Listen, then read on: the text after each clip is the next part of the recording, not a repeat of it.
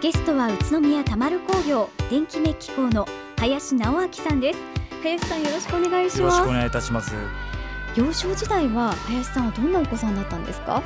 小学校の時は、はい。学校の先生にですねお前足が速いんだからサッカー部に入れってことで、えー小学校5年からサッカー部に入ってもうひたすらその時はですね厳しい練習だったんですよ、はい。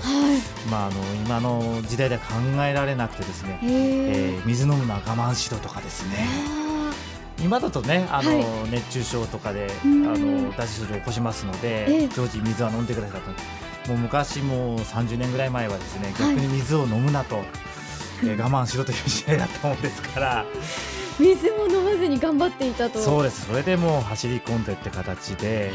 それって小学生の頃ですよね。そうですね。遊びたい盛りではありますよね。そうですね。けどまあ親しい友達もみんなサッカー部に入ってやってるからまあ、はい。ほとんど、まあ、友達とイコールサッカーっていう感じの感覚でしたね。じゃあもうサッカー漬けの毎日だったと。そうですね。で中学校に行ってもサッカー部だったんですか？中学校でもサッカー部でサッカーずっとやってましたじゃあ将来の夢はサッカー選手とかだったとか。いやあのーそんなにあのうまい方ではなかったとは思うので一応ええ。レギュラーだったんですけども、はい。まあそれはそれで当時なりたかったのは学校の先生だったんですへよえ。どんなことを教えたいなと思ってたんですか？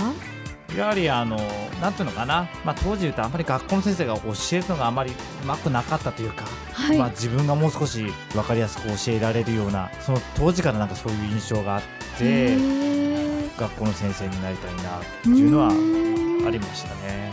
その後というのは大学に進学されたんですか？あそうですねはい。でその時にはもう電気メッキ工のお仕事をしようと思われたんですか？いやその時はまだ将来のことというのは考えてなかったんですが、ええ。まずあの高校入る時にはい。もともと自分は特に国語がり苦手でですね、ええ。えーこれはまあ理系に行く道だと思ってもともと数学とか理科とかはい。好きだった方なのでまず理系に行って、はい。その理系では生物とか物理とか科学とかあるんですがやはり生物物理がなんとなくこう苦手になってしまってうん。最終的にその科学だけはい。が残ってまあ比較的これは暗記もあるし勉強すればなんとか自分ではいけるかなっつってたまたまその科学という勉強はその電気メッキの仕事につながる非常に重要なはい。学問であるので、へえあの CO2 とかですよね。そうですね。自然とこうはい。電気メッキの世界に導かれされさせられたみたいな感じのとこありますね。ああこういうちょっと運命みたいなものありますよねはい。きっと電気メッキ技術の難しさっていうのはどういったところですか？これはまたあの、ね、一般の方に表現するのは難しいんですが、はやはりあの電気メッキというのはもともと金属の溶けた溶液の中に品物をあの入れて電気を通して別な金属をつけるという仕事なので実際にはなかなかその見えない部分も多いんですよ。うん。液あの色がついた液の中に入れるのでそれをイメージさせるのが一つの技術かなと思ってますね。想像させる想像ですね。想像力ですね。はあそういった想像力ってどういったところから養われたんですか？えーやはりあのこれはもう若いうちからやはり現場を積んでうん。やっていかないと身につかないですし、はい自分なりにある程度こう製品をメッキをしたらどうなるかっていうイメージをもう最初からこう持って常に取り掛かってその通りできてるかどうかとかいろいろこうやっぱり若いうちからじゃないといやしないないですね逆に年取ってからだとそういうのはやはり身につかないと思います。へだから若い時からはい。やはりあの将来のえ職業とかを見据えてはい。大いに皆さん努力してほしいと思います。大学卒業後は最初からご実家の宇都宮たまる工業株式会社に就職しようとお考えでしたか？いえあの最初はどこかで、はい。えー社会勉強ということでええ。別な会社に就職っていうのを考えてたんですが、い。ちょうど、えー私が就就活をしてる時はちょっとバブル崩壊をしましてですね、ええ。なかなか就職も厳しい中、まあ、いくつかの面接を受けたんですが、はい。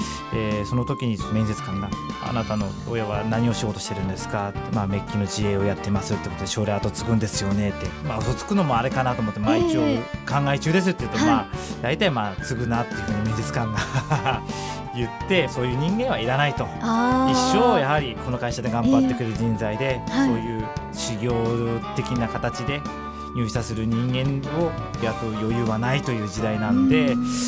まあ最終的には自分将来後継ぐんであれば、はい。まあ、最初から入ってしまうしかないのかなということで。あいろいろその時にはやはり今でいううつ病とかですねそういうのに一時期病気にかかった時もあったんですが。ーもう継ぐのに悩んでということですか？いやあのしどうしたらいいのか自分の人生っていうのが分かんなくて。深く悩まれたんですね。そうですね。うん。ご実家が電気メッキのお仕事されてるとストレートに行けるような気がするんですけどかえって悩んでしまったりとかいうことですか？そうですねはいお父様は何か声をかけてくれたりはしましたか？いや父親は特に何も言わずにっていう形ですね。けどやはりうん。いざ一緒に勤めてみてお前には後継ぎは無理だと言われましたね。えー、当初は。やはりあの自分もともと気が小さいもんですから。そうなんですか、はい。いや今はもうお話ししていてすごくなんか、あやっぱりこういう方が先頭を切っていくんだなっていうふうに感じるぐらい今はそうかもしれないですけど、はい。当時はやはりあの臆病でしたし、えまあ例えて言うなら、ー、はい。その若い当時ですね、はい。20代前半の時とかは女性に告白もできなかったというそういうなんかこう奥手の派でしたから、はい。まあそういう性格も影響してお前にはもう経営者としてやっていくのは無理だっていうん。感じの人間でしたね。それが変わったわけですねやっぱり。そうですね何か変わったきっかけとかはあったんですか？